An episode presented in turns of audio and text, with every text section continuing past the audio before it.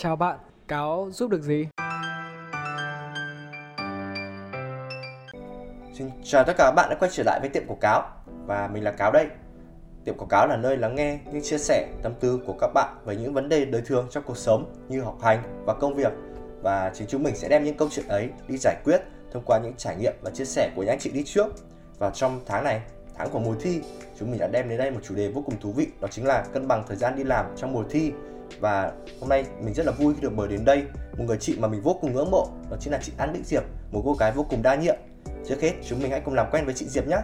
em chào chị Diệp ạ. Chị có thể giới thiệu một chút để các bạn biết thêm về mình được không? Xin chào tất cả các bạn, mình tên là An Bích Diệp, hiện đang là sinh viên năm cuối chuyên ngành tài chính doanh nghiệp hệ chất lượng cao của trường Đại học Kinh tế Quốc dân.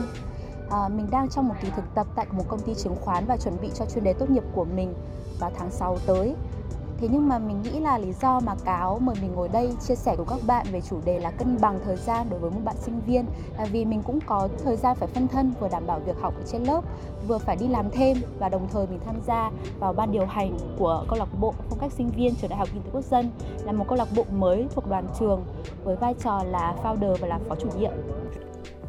Cho em hỏi chị Diệp một xíu là trong những năm tháng đại học thì chị đã đạt được điều gì và điều gì đã khiến chị tự hào nhất? Ờ, thì thật ra khi mà đi học thì mình luôn đặt việc học lên là ưu tiên hàng đầu của mình. Vì vậy mình đang khá vui khi mà có thể có được một kết quả học tập tương đối tốt so với cả năng lực của bản thân mình. Nhưng mà sau khi mà có một khoảng thời gian hoạt động trong các hoạt động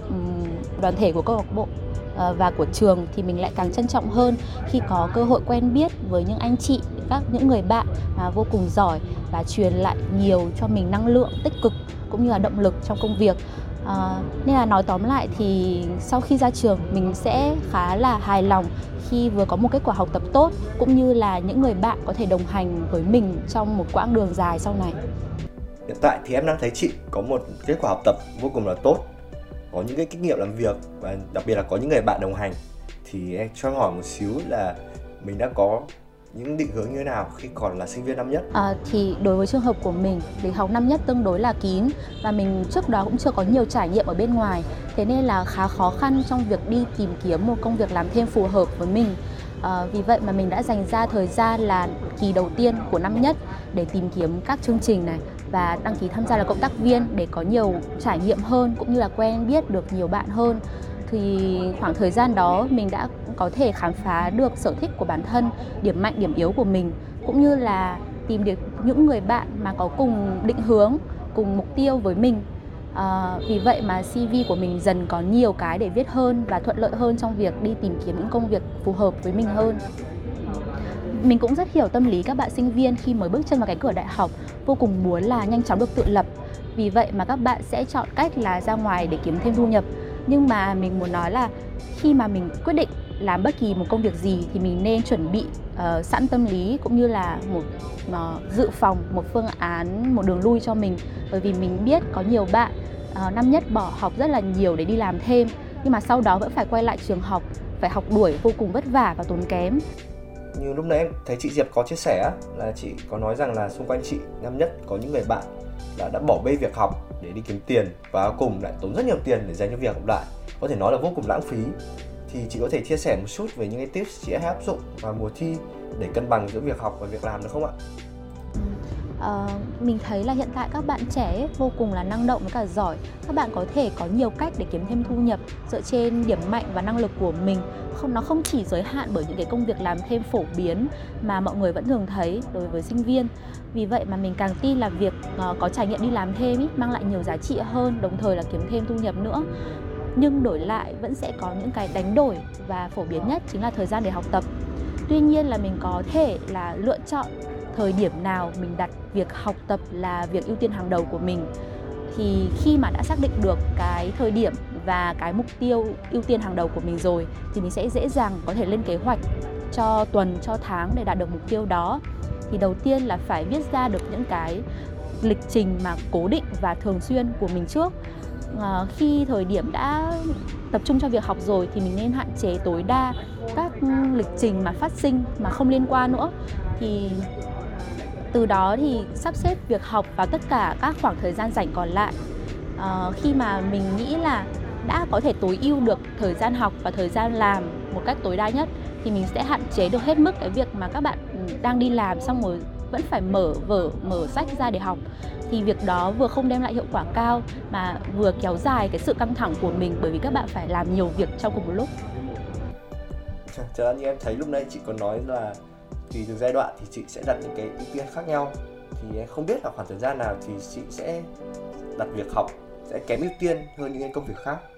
Và tại sao chị lại có những cái sự sắp xếp như vậy? Ờ, thì như mình đã có chia sẻ ở trước ấy thì mình luôn đặt cái việc học lên là ưu tiên hàng đầu của mình trong hầu hết các giai đoạn. Thế nhưng mà có một thời điểm đặc biệt là mình đã phải hy sinh điều đấy để cho những cái trải nghiệm lớn hơn đối với bản thân mình tại thời điểm đó thôi. Cụ thể là vào cuối năm 2019, đầu năm 2020 thì mình đã phải hy sinh việc học để dành tâm trí cho việc uh, hoạt động câu lạc bộ và đi làm thêm nữa tại vì cuối năm 2019 mình đã cùng một người bạn quen trong một lần làm chương trình lên kế hoạch và thành lập một câu lạc bộ mới ở trong trường là câu lạc bộ phong cách sinh viên trường đại học kinh tế quốc dân. Đây là một câu lạc bộ khá là mới với lĩnh vực hoạt động là thời trang và đời sống trong trường. Thế nên là giai đoạn đầu bọn mình đã khá khó khăn trong việc tìm kiếm những người bạn đồng hành cùng kiên trì với nhau đến cuối. Uh, cho nên là hầu hết các ừ, việc trong giai đoạn đầu ấy, là chỉ có vài người làm cùng nhau từ A đến Z, nên là rất là khá là mệt mỏi. Đồng thời tại thời điểm đấy thì mình cũng đang có một công việc làm thêm là về content marketing, phụ trách lên ý tưởng, kế hoạch truyền thông cho một sản phẩm, một dự án mới của công ty. Thế nên là áp lực về KPI về deadline cũng khiến cho mình cảm thấy vô cùng là mệt uh, vì vậy là mình đã xác định là mình dành hết thời gian này và tâm trí cho việc hoạt động câu lạc bộ cũng như là việc đi làm rồi. Mình không thể nào mà cân bằng được thêm cái việc học là việc ưu tiên của mình nữa. Thì mình khi mà đã xác định tư tưởng từ đầu rồi thì khi mà nhận kết quả thi hay là danh sách học bổng không có tên mình nữa thì mình cũng cảm thấy không quá là thất vọng, có buồn thôi. Thế nhưng mà phải tự an ủi cũng như là hài lòng với kết quả của mình nhận được. Bởi vì khi mà nghĩ lại thì mình vẫn tin là mình đã nhận được nhiều hơn là mất. Đó là như cáo có thấy thì chị có rất là nhiều đầu việc khác nhau, từ việc đi học đến việc đi làm, rồi cả việc câu lạc bộ nữa và chị luôn luôn cố gắng tìm cách để đặt ưu tiên những công việc ấy trong từng khoảng thời gian khác nhau. Vậy thì trong cái mùa thi cử thì cái thời gian chị đã tận dụng như thế nào để sử dụng nó một cách hợp lý nhất có thể? Đối với trường hợp của cá nhân mình thì mình sẽ luôn cố gắng là chọn ra cái gì là ưu tiên nhất và đặt kế hoạch cho nó trong ngắn hạn thôi. Thông thường chỉ là 1 đến 2 tuần hoặc là 1 đến 2 tháng. Thì với việc lên kế hoạch như thế thì mình cũng sẽ có sự chuẩn bị tốt hơn cho những cái việc mà không phải là ưu tiên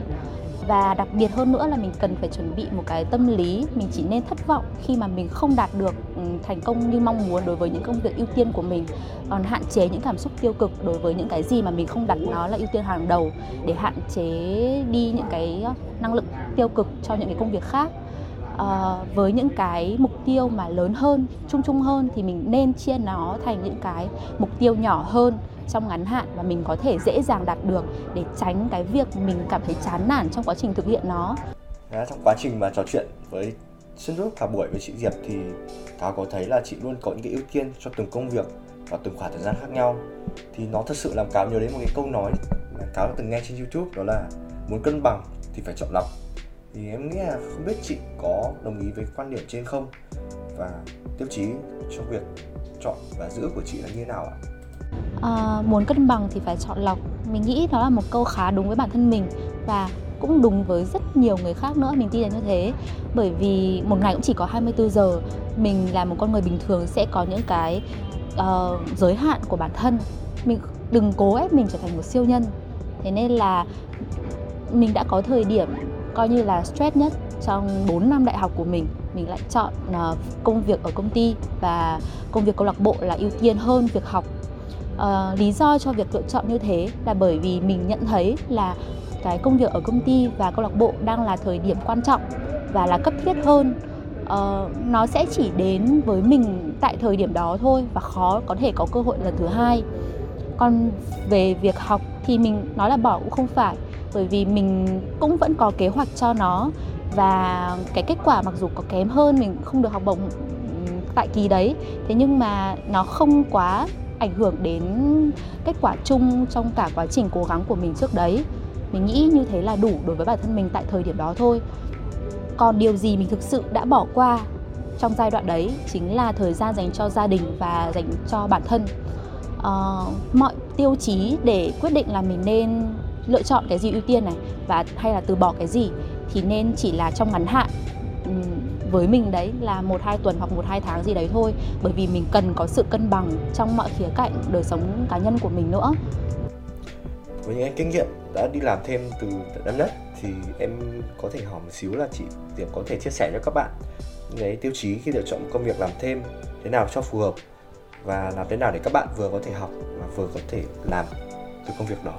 đối với bản thân mình thì trước khi mà lựa chọn được một công việc thì mình sẽ luôn nhìn nhận là ưu nhược điểm của mình là gì và kỳ vọng của mình khi tham gia công việc đó là gì.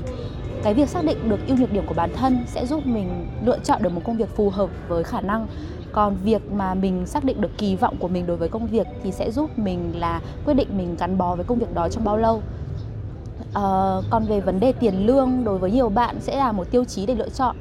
công việc. Thế nhưng mà mình chưa bao giờ đặt nó là một tiêu chí ưu tiên cả bởi vì tiền công sẽ được trả dựa trên năng lực của bản thân và mình hoàn toàn có thể cải thiện nó theo thời gian. Vậy nên nó không nên trở thành một cái tiêu chí khi mà các bạn lựa chọn một công việc.